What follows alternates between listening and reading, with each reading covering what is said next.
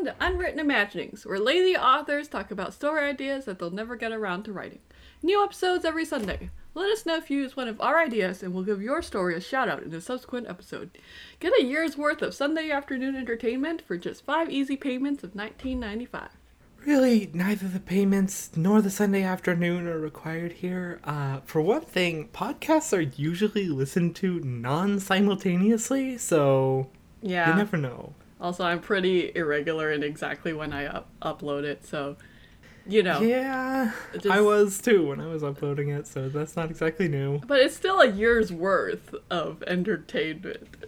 But it's free. Is it? Just- We're on episode what thirty something right now. Well, we'll get there. Well, it's uh, it's for it's a future promise. Okay. okay.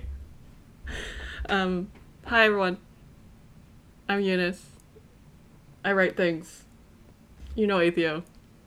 You don't know our guest, so introduce yourself. Hi, uh, I go by uh, KG Hood. That's my uh, name I write under because my real last name is Goofy and Funny, and I've been made fun of it my entire life. No, I'm joking, but I do use a. Uh, what do you call them? Those weird name things that you use. Pen name. Pen name. There you go. KG Hood. Thanks. Um, I also run a small Discord server that pretty much focuses uh, focuses in entirely on editing and feedback and chapter level critique. And I have one book out at the moment called Daisies Are Only Good for the Dying. It's on Amazon at the moment. I also just finished the second book and should be editing it here starting hopefully this week and be finished with it hopefully by the end of August. Cool. That is a fun title. How would you describe your writing style or your what you write? Um, touching on the title real quick, I got tired of every title being taken, so I decided to go with a slightly longer and goofier one. That's how I got there. But um, my writing style is pretty handedly described as third person, as limited as I can make it. Um, I love Tolkien as much as the next guy, but Tolkien's uh, third Omni is a little bit not my reading style anymore.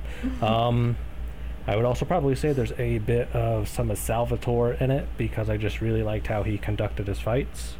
So third, very limited, a little bit on the dark and gritty side. Very cool. Well, what when uh, asking what you write, I think uh, she was more fishing for a genre Oh. here. That's okay. Well, I mean, it was implied if it's Salvatore and Tolkien, I'm gonna go with Yeah, it's probably fantasy. yeah, uh, dark fantasy, um, post. I, I call it post collapse science fiction. So it's not like the apocalypse of when the zombie apocalypse actually happens. It's you know sixty years down It's the way line. after the song. Right, where the civilization is just starting to get back on its feet and just starting to reform something resembling a society. Uh, but yeah, I would say most of my stuff falls in either the dark fantasy or the uh, post-collapse kind of science fiction, cyber fiction sort of genres. That can be fun. All right. Uh, let's see. Let's see what you brought to us today for the idea. If we're gonna be going into those genres that you expect, or if we're gonna be going off in a wild new direction. We're actually going to go in a little bit of a different direction. Um, Nice. people that have been uh, part of my little writing server for a little bit know that I have a very, very big gripe with suddenly aliens. I, I, I hate when aliens randomly get introduced into stories to uh, cover for, uh, for lack of a more elegant way of phrasing it, lazy writing. So I decided when I came here today I would bring something to do with aliens because I'm never going to write anything to do with aliens. But you just want to see it I mean, done there's right. a difference between aliens being in the story and suddenly. Aliens. That's true. Yep. So that's the angle I wanted to take. I wanted to come from the approach of a story that's designed to have aliens in it, not um, suddenly I need to power creep my guy so that he can fight the unbeatable boss. So aliens. Um, we are for this story idea. We are going to be following a. This character is actually going to be human, but there's aliens in the universe. He is a. Uh, he's kind of the mechanic and captain of a repair platform uh, floating throughout space, kind of in a Mars-ish orbit. He most of his customers are uh, barges and other mining and indus- industry vessels that would be, you know, out in the asteroid belt mining. And if you're out in an asteroid belt, you're gonna run into something every now and then because that's just how it goes. Um, he goes about his day. He's fixing stuff. He's doing service on whoever happens to be in the area lands at his little station. And if you uh, if you're familiar with Spaceballs and you think back to that end scene there with kind of a little flat parking lot in the middle of space. Oh, don't ask me to be familiar with movies. Do what? please. Do not ask me to be familiar with movies, please. okay, well, basically, it, it's a flat parking lot in space, and it's got a little diner on it and a little shop on it, and it's uh, it's it's exactly what it sounds like. I've probably doubled the amount of movies that I've seen during the pandemic, and I can genuinely say that I could still count all the movies I've seen on all of my fingers and toes. Oh no. Uh, or at least if I'm not counting the ones that I slept through at least 20 minutes of. Yeah, yeah we all slept Yeah, I- some. I'm what they call pop cult- culturally ignorant. Um, Oh no. but um, I know about pop culture, I just don't know about movies in particular and TV shows. but uh, yeah, I I can imagine a hilarious looking parking lot in the middle of space. Yeah. Yep, just a flat slab of steel with a little like 50s esque diner sitting on it, a little tiny shop sitting next to it, and then Spaceballs even went the whole uh, RV route, like like Winnebagos and whatnot, because that was one of their jokes. Uh, if you're not familiar with movies, it's a Mel Brooks, and Mel Brooks is like Monty Python in that they're just all hilariously. Uh, um, oh crap, what's the word? I know the word. Um, I'm probably getting yelled at right now. Not spoof, um, Campy parody, parody, parody. parody. But yeah, it's just all- Parody, irreverent. yes, but it, it just Okay. takes the absolute. It makes it laugh out of Star Wars. But so going with this story, that's that's what Dex has. He has a little repair platform like that that he kind of keeps in and around Mars, and he deals with all the people that come and go. And his platform is kind of uh, goofily named Dex's Derelicts. But if you're if you're if you're just a you know a repair guy out doing your daily thing, your uh, problems don't really start until somebody arrives, right? Yeah. Uh, it depends on how many people are in the area, you know? If you're pretty popular and there's a lot of people in the area, then your problems are pretty much constant, even if they do only start when somebody arrives. In your uh, imaginings, like, is there only one race of aliens that we're aware of? Oh no, this would be um kind of like a Star Wars, Star Trekian thing where there's just aliens everywhere. We're gonna go Okay. ahead and assume that we're far enough in the future, and there's enough alien life that you could walk into any space station and find both a uh, snail person and a monkey person and a robot of some sort. Solid. Okay. So this guy's just doing his thing, having, you know, your your typical space mechanic life, hmm whatever that is. And then what trouble what trouble befalls this shop? What trouble befalls this shop? Well, outside of the standard problems of trying to figure out how to get this exact hyperdrive for that exact model of ship, because that model over there doesn't work in that ship, and this particular group of aliens doesn't like using that technology, and whether or not the And the anti-gravity. supposed to go in there has been out of production for the past 15 and years! the aftermarket people can't seem to get their ordering system right. I mean, you'd think they would have figured that out by now, but um, Dex's problems show up when a beat up little. uh, I guess you would probably call it a passenger ship. It's not quite a freighter, but it's got enough freight to uh, keep people in space traveling for a little bit. It lands on his platform, and he goes to meet the people and try to figure out what's wrong with the ship that is sparking and smoking on his runway. And he opens up the door, and he's got a gun to his face. Uh oh. Rude. Very rude. Very rude. Very, very rude. Right? We've all got these heroes that go through our stories and they do things. They blow up houses, they tear down walls, they blow open mountains, and nobody stops to think about the people they got to clean up after it, right? Yeah. Well, I mean, I have written a short story that is explicitly about the cleanup people, so. Well, I mean, you write weird things. okay, so they're like, they're they must be. I'm gonna make them criminals on the run, whose little little escape vehicle is all beat up. So they're like, fix it, or we'll kill you. Well, I mean, make them uh, criminals on the run, but like they they think of themselves as heroes. Yeah, and they're like, fix it or we'll kill you. And then he's gotta like fix this like 200 year old rust bucket um, while, you know, figuring out how to like disarm everyone. And uh, do we want to make like what they've stolen important to the plot? I um, was actually kind of thinking about making the people the important part of the plot. Okay. The reason I like doing Yeah. that is because it's really easy for MacGuffin quests to end up being, well, Mac- MacGuffin quests, and the MacGuffin being the important part of the story and not the uh, characters. Well, MacGuffin is explicitly when the item itself doesn't matter. Sure. Oh.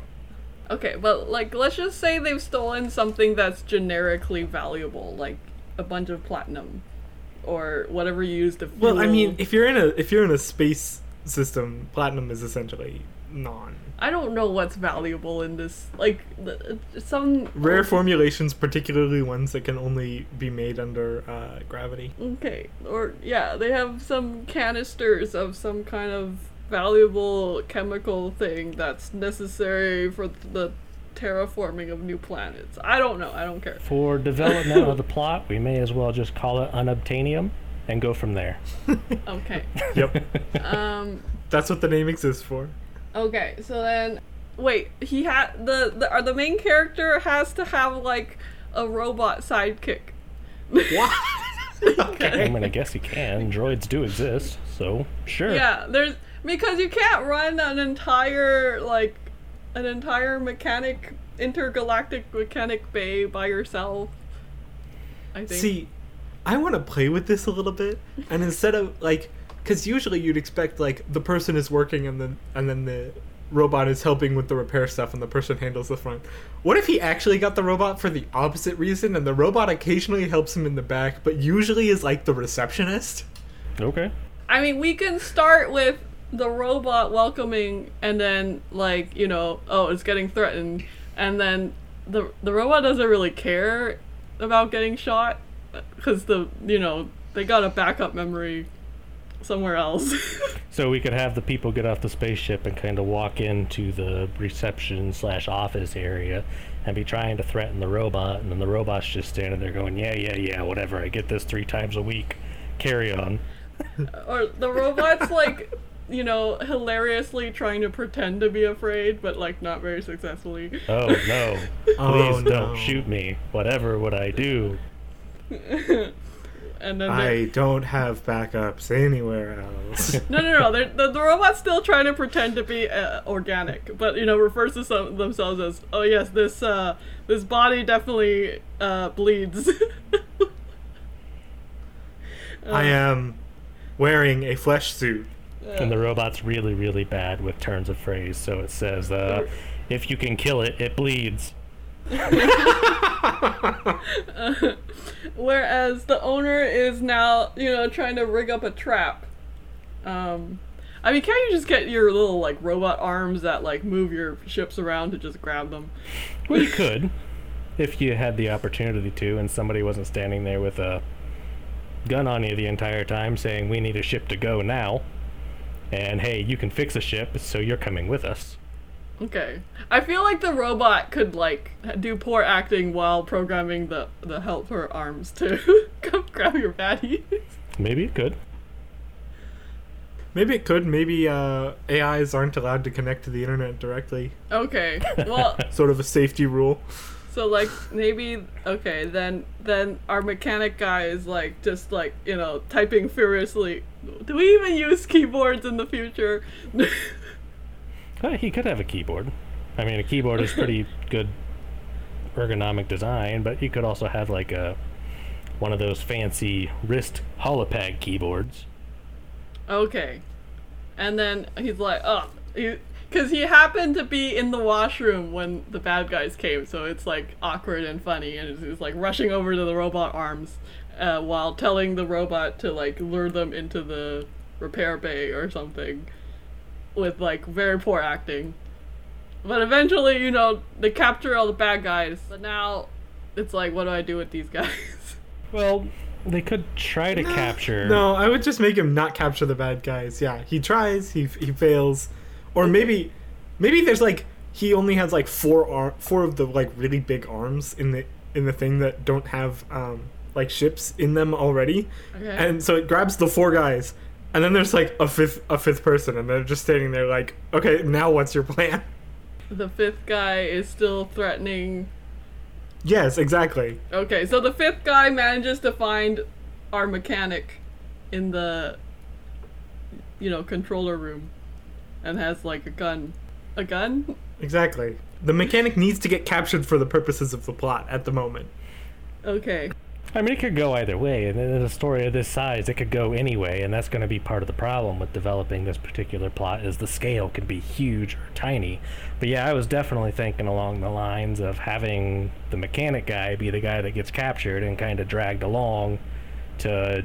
He's not. He's not necessarily a slave, but he's an unwilling, unwillingly serving these people who think themselves the heroes, and he's got to go along with their decision making process and fix the ship every time they break it and and fix the disasters they leave behind. exactly Okay.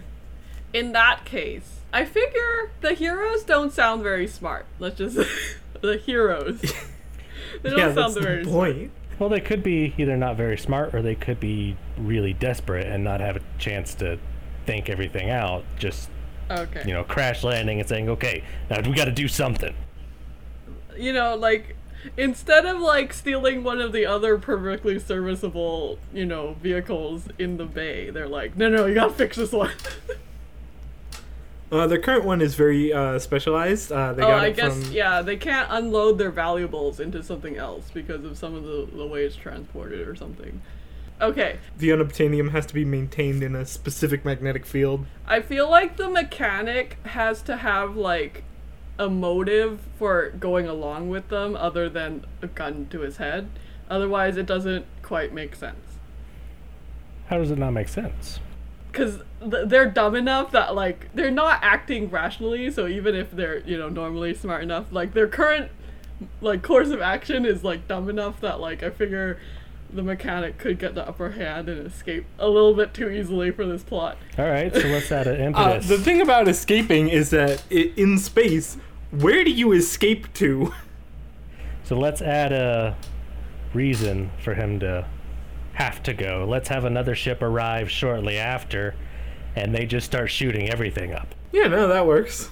wait there's another ship that's chasing them Well, yeah, that's sort of why they need it repaired and now. okay and he, and then if he doesn't go with them then they might blow up his you know his whole business exactly. They might, or they might have one of the guys that, uh, sorry, one of the first group of guys say, uh, yeah, these people are just as bad as we are. If they uh, catch you, they're going to assume you're helping and kill you anyway. So you can come as with well. us and live, for a little bit at least, or die here with your little station.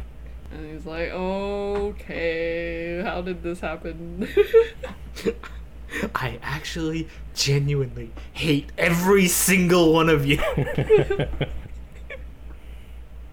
so, is okay in terms of like law enforcement in this in this universe. Is it very much like a little bit Wild West, or is it more well, it's the space. police are coming? so there's Yeah. always going to be a little bit of, well, yeah, go ahead.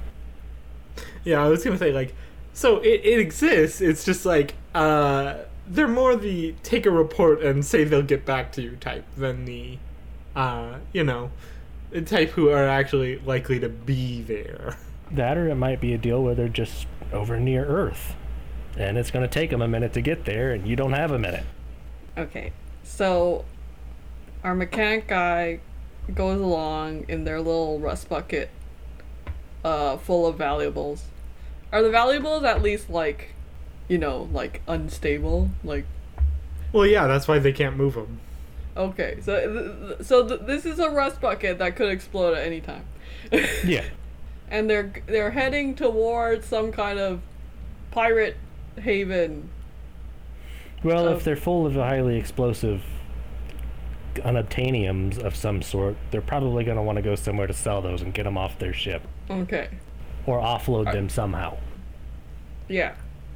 So they're going towards there, and our mechanic is just trying to, like, kind of not get killed and get back to his shop. Is that That's the primary motivator. Yeah, now he and his droid are stuck on this ship, and they somehow managed to get it up off the um, landing pad, and he was pretty sure they were, weren't going to, but they did. And it's pretty much either get stuck out here in space with a dead ship, or repair it, or get hunted down by the guys chasing our current set of people. The guys that were chasing our current set of people that were willing to start shooting without being entirely sure where their targets were. so? Like, should we make it so that there are no good guys in this like fight slash theft? I, I thought we'd already established that. Okay, so it's just everybody's willing to kill everybody else, and our mechanic's like, holy crap. But like, if if he screws anyone over, he won't feel bad about it. No, at, at his first chance, he's probably going to be trying to find his way off the ship. But they, they got to get Okay. somewhere to get off the ship, and he's got to make an opening for him to get off the ship, too. All while going through his daily detail of you know, trying to get the engine working again because maybe when they took off from the platform, they just grabbed a booster engine sitting off the side and strapped it on, and the rest of the engines are still kind of messed up. And This is a warp 2 drive, and unless we have a warp 4 drive, we're not getting where we need to go. or it'll be very, very slow because space is big. And then they keep like threatening to shoot him, and he's like, "Just, just do it. It would be like less aggravating than what you're trying to make me do with your piece of crap." Right, and then there's going to be a, a intership kind of a political balance between the two of them trying to make the mechanic and his droid fix the ship, but him and the droid saying, "Well, if we don't fix the ship, none of you guys can." yeah, we're all stranded. We'll just starve to death if we don't get shot and blown up by the other guys. Okay, but then I figure even if he escapes, he has to find a way to convince the other guys who are chasing them to, like, leave him alone. Maybe depends on how he escapes. I, I would imagine. Like if you escape like- on a deserted planet and you're the only one there, it's going to be kind of obvious you were the guy on the ship. But if you escape in a crowded station, maybe you can slip into the crowd. and- Also, if you escape on a deserted planet, you have other problems. Yep. But even if he escapes onto like a populated place, like the the chase the the what are we calling the the, the pursuers will still know that he's the guy from that mechanic shop, won't they? Depends on their reach and depends on how big Depends the group. on whether they care or not. Yeah. Yeah, are, are they the kind of ruthless ones that it's like we'll hunt down everybody who helps you and kill Well, them? Well, they too? don't know that he helped them. I figure they chased and they they they like knew that the the thieves landed there, right? On the at the shop. Yeah, they landed at the shop and then they, the pursuers arrived and more or less just started shooting, prompting the whole okay, well we gotta go, and they probably ended up blowing up or severely damaging the repair platform, so it probably got left floating. Maybe some people moved in after, but that's not relevant to this story. I mean, it's like, do we want to like make it just this like one giant like wild romp of an adventure that ends up with like the the mechanic just aiding in like the arrest of like a giant criminal enterprise and then going back to his life? That would be entertaining. I would like that. like somewhere along the way like gets in contact with like an undercover agent and like you know helps lead people into traps and stuff At, Exactly. at this point in the story, you could go that way. You could also go the direction of the the the, the um, initial discussed direction, where the first group of people that uh, Dex got dragged in with really believe they're genuinely the good guys. So maybe they are hauling a cargo full of unobtainium, but maybe there's also an important person in their midst that they're trying to keep safe from the people who are chasing. And maybe for a little while, Dex doesn't know about the important person, and he just thinks it's about the highly explosive cargo in the back. But either way, we we could either go the whole giant undercover criminal syndicate thing, or we could go the route of this first group of people genuinely believe they are the good guys and they're going to go around in the galaxy and try to do things to help people or complete their mission and all along Dex and I didn't give the droid a name but maybe they're just they're the uh, unwilling help who's who's just got to keep cleaning things up and getting the ship back in order so they can continue on their quest and whatever this group of people decide they're going to do they don't ask, ask Dex they just say hey Dex we broke the ship again fix it Okay. Doing what this time? Well, you know how there's like a canyon. with a giant worm sorry we won't directly rip Star Wars like that but Okay. Okay. It's like Dex in that scenario is kind of like the unwilling tag along to their Robin Hood quest or whatever. right Uh, but then does that mean like he starts to feel like they do have a point in what they're trying to accomplish? He could, but because of it being the expanses of space, he doesn't necessarily have to. Because if they don't ever put the ship anywhere where he can get off the ship, what options do you have for getting off the ship? Well, I feel like you can't really go on a Robin Hoodie kind of accomplish good things quest without ever coming into contact with other people. Perhaps. And that might be Unless they mostly do it by like communication. Yeah, but like they gotta drop that cargo off somewhere where it can do whatever they wanted it for. it could also be a deal where it's a large enough ship that they might have a shuttle that they can go to and from the planet with. So Dex might be trying to steal the shuttle so he can get away. It Mm-hmm. could also be a deal where you're exactly right and the ship is small enough that they got to land it wherever they go and then we got to deal with Dex and why he does try to escape or why he doesn't try to escape. Yeah. We gotta decide whether he wants to escape or not. Well, I'd say he wants to escape. It's just whether he has the ability to or not kind of depends. okay. Now, you might bring it the way where he's just like, look, uh, as much as I don't like being here, I kind of need to be here to make sure that this unobtainium doesn't blow everybody up. So I'm going to deal with that. And once that's dealt with, then we can deal with escape. Okay. Uh, okay, well let's pick one. Let's uh, let's go a little bit of all of them actually. Let's say our group does believe they're the Robin Hoods and they are on a worthy quest to do the thing. Uh, but let's also say they're they're stopped at a station at some point, and Dex is trying to escape, but then Dex gets uh, approached by the intergalactic IRS, who says, "Hey, we need you to help us bring this group of people down." Why the IRS?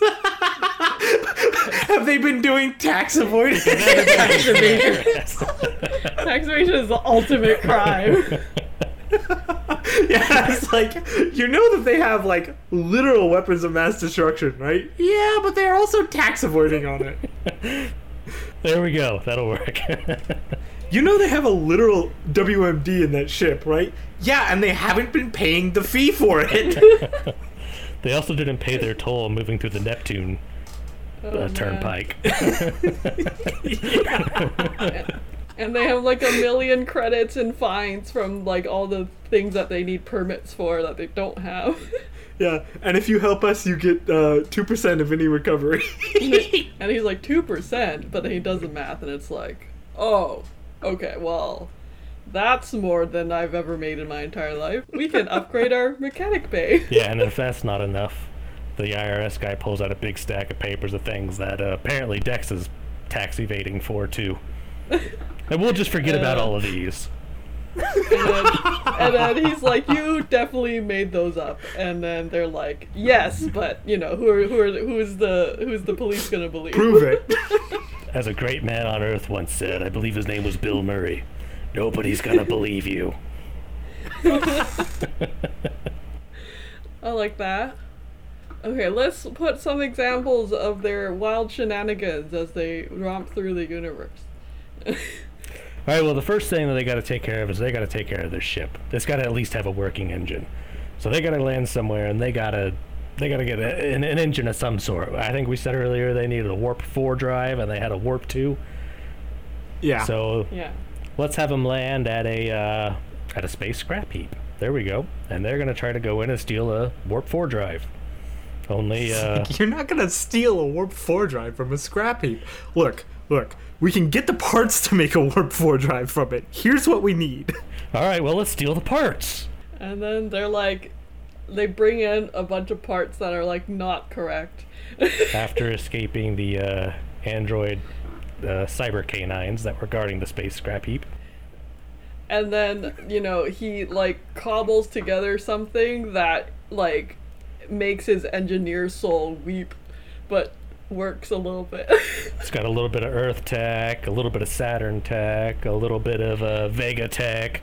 It's like we can hit warp four with this. and I just I just want to throw up. I think they're gonna revoke my engineering degree.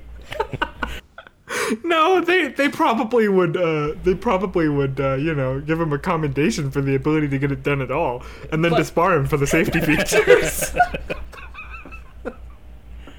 And just like this is an environmental hazard. like this is a hazard. What kind? Yes. Space OSHA is very disappointed in you. oh man, but it works, and they're like, well, let's go then. And then he's like, but it only it'll only work for a certain distance. Um. requiring them to stop at a whole bunch of stations along the way to keep refueling. Yeah, and then adding to the monstrosity that is the drive. At some point, somebody's going to ask, why don't we just get a new ship? and then everyone's like, "Cause we can't move the unobtainium." I mean, at this point, it would be more efficient to get a ship that's big enough to completely contain their piece of crap and then just drive that one. But no, we can't do And then that. they're just like, "Wait, we don't have the money for that." we don't have the money for that. So you could sell like w- like one percent of your unobtainium and buy any ship you want. But no, Look, they think they're on a mission. You know. Robin, yeah, Robin Hood doesn't sell things for their own, you know, expenses. I don't know. Exactly. They're like, would a hero allow any of this to fall into just some random person with money's hands? Yeah. They're unwilling to sell it on the black market because they think they're not criminals. There we go, that'll work. it's like we have principles. And Dex is going to, uh, does a kidnapping across those principal lines.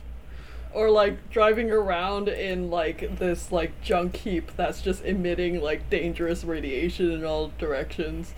That one unlucky railgun shot is going to turn the entire thing into a new sun for about 32 seconds, and then it's going to turn into a black hole. yeah. What, do heroes like accidentally, you know, destroy small planets? Or large ones.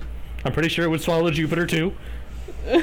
Depending on where we are. in It couldn't space. deal with the sun, but it could definitely deal with a planet or two. Definitely, definitely. And all the moons on that planet. No, not Io. Wait, maybe that's Mars. I don't remember. Anyway. no, Io's Jupiter. okay. Um Okay, so that's that's, you know, adventure number 1 or that's the main that's the main thing that continues to be a problem through the whole story. Uh you know, we can uh, throw in some fun aliens and some interesting culture clash. yep, we can do that. We can have a fish alien on the ship and also a crab alien on the ship, and they can constantly be butting heads and arguing over who gets to eat the shrimp. It's like, why didn't you guys get twice the amount of shrimp? We were in a hurry, okay? And then the mechanic is like, isn't that like cannibalism? And then like gets like the most offended look like you could ever imagine. We could also have them. Uh, we we got to have the pursuer guy show up again at some point. So on one of these mandatory station stops, they got to run into him again. And I don't know if you want to do the uh, through the entire space station shootout, or if you want to do the. Every time they take too long, the shooting starts. There you go. uh, it would be really funny if they started a shootout like in a highly like you know highly contested area and it, it just turns into like a planet-wide war and it's just like they've already escaped but they're just like reading these news reports and it's just like holy crap Start a shootout on Pluto and ignite another civil war between the people who think Pluto is a planet and those who don't. and it, it's just like you know like two two uh, heads of crime families have already been assassinated uh, and, just, and then you know they end up on like wanted posters or something If they weren't already on the wanted posters. yeah but it's like like you know like theoretically you know there's just regular law enforcement but there's also like those the unofficial like bounties that you could put on oh, people There's always got to be a bounty hunter in a space opera of some description. Yeah. So then, you know, they can just get progressively higher bounties as the story progresses. To the point where, like, other criminals are, like, jealous of him. Which doesn't make sense because they're the good guys, right? Why would they be getting the bounties? they're not the ones who started the Civil War on Pluto, right? right? No, they they definitely are. Uh, no, but it was the guys who shot at us. We didn't shoot anybody. We just ran. they shot first. okay. So we got a Uh. few confrontations with our pursuers again. We got a random uh, scrapyard confrontation. Probably need to have one more good. Maybe it doesn't need to be a confrontation this time. Maybe it can be some sort of a quasi political intrigue. And then we got to have some sort of a final resolution, right? Yeah. I mean, I figure, like, The final resolution is that like they turn in the unobtainium and they're just like, yes, we have completed our quest. And then Dex just turns around and like he's he's been plotting this entire time, and the entire like space IRS uh, enforcement task force is just standing there like, yes, you did. All right now. like they're already waiting. Like, they already knew that was the destination. then what happens to Dex? Uh, Dex Dex helped. He ducks. He waits for them to deal with everything, and then he gets his reward from the uh, space IRS. he gets his one one or two percent uh, finder's fee, and uh, upgrades his uh, fun his sidekick as a reward.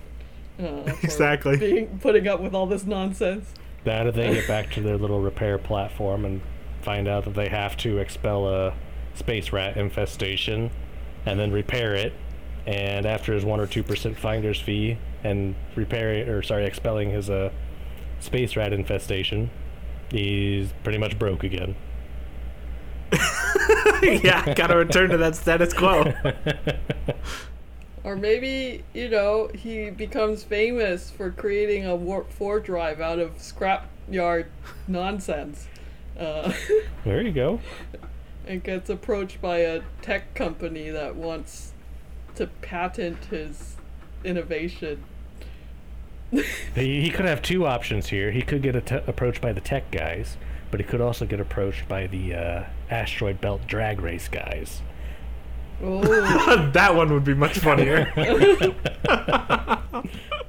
and and then yeah, so he starts specializing in modifying cars in weird ways uh, instead of just you know standard repairs. Hey, he could do that, yeah. exactly. I figure like he probably sees some point in whatever the Robin Hood's quest is. Like he he finds that oh yeah, like these people do need help or whatever, and like finds a more legal way to help them. He could. But I think if we were going to do that, we would probably need to delve a little bit more into some of the characters that are in the crew. Yeah. Ah. Because if you're just uh, hauling unobtainium, I'm having a hard time seeing how we could justify them hauling the unobtainium, you know? it really depends on what it does. Like you know, like if it's like for instance necessary for I don't know, like climate manipulation on a country that or not a country, a planet that's like basically on a death spiral or something Perhaps. or yeah stuff like that where it's like yeah they like these people there are poor so there are people somewhere that actually really need this and it's very expensive and you know there's no company that's willing to throw in that money because it's like a resource poor planet or whatever Only for it to get seized by the space IRS. and then maybe the mechanic is like maybe we should just you know buy them a new planet with all the unobtainium money instead of trying to save this one i don't know there's It's not a planet. At least we can buy him a station. Come on. Or yeah, like why why is everyone so obsessed with like real gravity? Artificial gravity is totally fine. An astroturf is Real just fine gravity on is for feet. nerds and weirdos. and then he's like, and he just collects a bunch of little orphans and makes them or teaches them. Eunice! Are we going back to that again? Where did the orphans come from? from the planet. She wants to collect them. I, I don't know. Collecting orphans is cute. Well, to have orphans, you have to have um, no longer their parents. We'll put it that way. so what happened to all the parents? they got killed in the shootout. oh, the Pluto orphans. Got it. Yeah. or in in you know mining accidents. Mining unobtainium. You know, there's always orphans. All right, I guess you can collect orphans and teach them how to uh, make dangerous space engines. and then they become famous uh, in the drag racing scene. And then in episode two, the space IRS shows up and wants their cut. It's like, look, look, you helped us. You had to have known this was coming. And then the drag racing community starts paying taxes. oh no, the drag racers versus space IRS. Episode two. Episode two: The huge political uh, machinations of the space IRS versus the space drag racers. Oh man. now I just want to write a full story on the adventures of the space IRS agents. so I guess we have our characters and our main plot. Although you know, you can throw in whatever adventures you find the most fun. And we have the ending. Anything else you feel necessary to how you envision the story? Uh, not really. Um, I like I said at the start, I like doing more character stuff. So I yeah. would, if I probably would avoid the unobtainium and focus more on the uh, unobtainable person that they have to basically run a similar arc with, with just the person. That way, I could interact with the person. But the uh, explosive unobtainium is definitely a good, viable kicker in there too, because you, as the uh, writer and audience, both know that the moment somebody starts shooting at that ship, it just takes one uh, one critical fail roll, and everything is done and dusted. Yeah, it's kind of like very strange that the pursuers just constantly decide that shooting is the best solution. like They start shooting only when people are out of the ship. They like they like immediately stop firing as soon as the ship takes off. but it's just like if they want the unobtainium back, like they really shouldn't blow it up. Well, yeah, what I'm saying is like they they shoot everywhere but the ship, and the instant that everybody's back in the ship and they take off, just all the shooting stops, and everybody's like, "What in the world is going on here?" oh, they're trying to kill them while they're off the ship. So every time they get off the ship. Yeah. Okay. And you could even develop that and have your characters start playing on that, going, okay, we just got to get back to the ship, and then they'll stop shooting. Okay. We tend to leave the character development uh, a little bit more free for the For the person who's actually Yep, writing that's it. fair. we usually give them one or two characters and then everyone else it's like you know it's it's very hard i think to write with a cast of characters that somebody else fully creates. Oh, yeah, absolutely. yeah but you know make them interesting and alien I think you know but not like yeah like not like aliens are just these overpowered bad guys they're just other kinds of people that require something different to live. yeah Or not even necessarily different, they might just have two extra arms. and sometimes think wildly differently. Yes. and you know robots are people too Well, Well. Yeah. guess it depends on the robot. Because I am never, ever saying Alexa is a person. Alexa's not a. Alexa's. Yeah. Yeah. you can have a person like robot, but that doesn't mean all robots are people. One of the things with big with space stories that would be a little bit careful about if you wanted to pursue this particular story is deciding how big your scale is going to be. Is this going to be a galaxy changing thing or is this going to be a deal where uh, your entire cast of characters can die and the galaxy's just going to go on and not really care. Somebody else is going to step in and be the new crime lord in the area, and life's going to go on as normal. Uh, when I work with big stories like this, that's something I'm really, really careful to kind of decide early on is how how how big am how big am I going to make this? That way, I know how important to make each individual thing. Because if you're having a small cast of characters that nobody's going to care about if they're gone, and then them going and shooting up a I don't know a, a pub, let's call it a pub, is going to be inconvenient for the people in there right then and there.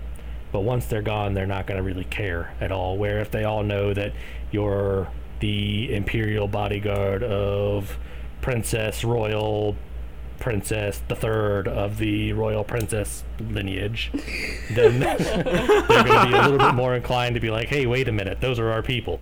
I mean, I figure it's like they get into all this trouble, but the government decides it's still the IRS's problem.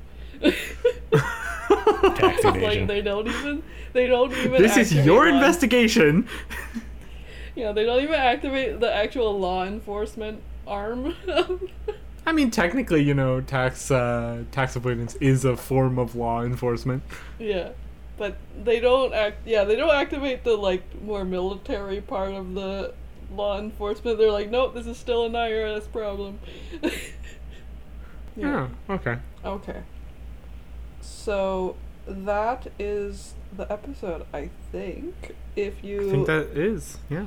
Yeah, if you liked this story, please write it and then email us at listeners at unwrittenimaginings.com and then we'll plug it in a subsequent episode. If you vehemently disliked it and have a different idea, you could write that and also email us. And I I don't know if we'll plug it or not. If you want to get links to uh, the stories written by our guest, we'll have those up on our website. yeah, but you just want you want to tell them eh, where they can find your writing if they want to. Yeah, the uh, book again is Daisies Are Only Good for the Dying. It is a, uh, I wouldn't call it like a pitch black dark fantasy, but it's definitely a darker fantasy. Uh, it can be found on Amazon both as a paperback and a uh, Kindle book.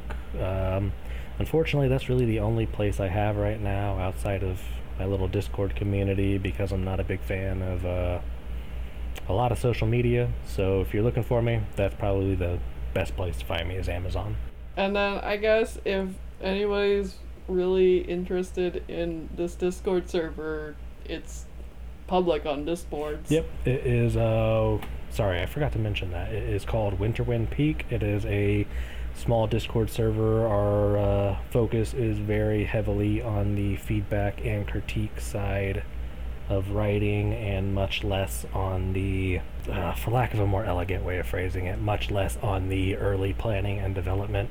Because that's it's, it's your story, you plan it and development, and then we'll help give our opinion and ways that we could improve it or that you could go other ways with it and just what you Technical and craft improvements, Yes. not. yes Yeah, we're not here for you noobs to just talk about writing without writing. well so write something first. Yeah. br- bring us writing bring us writing and we'll help with that okay.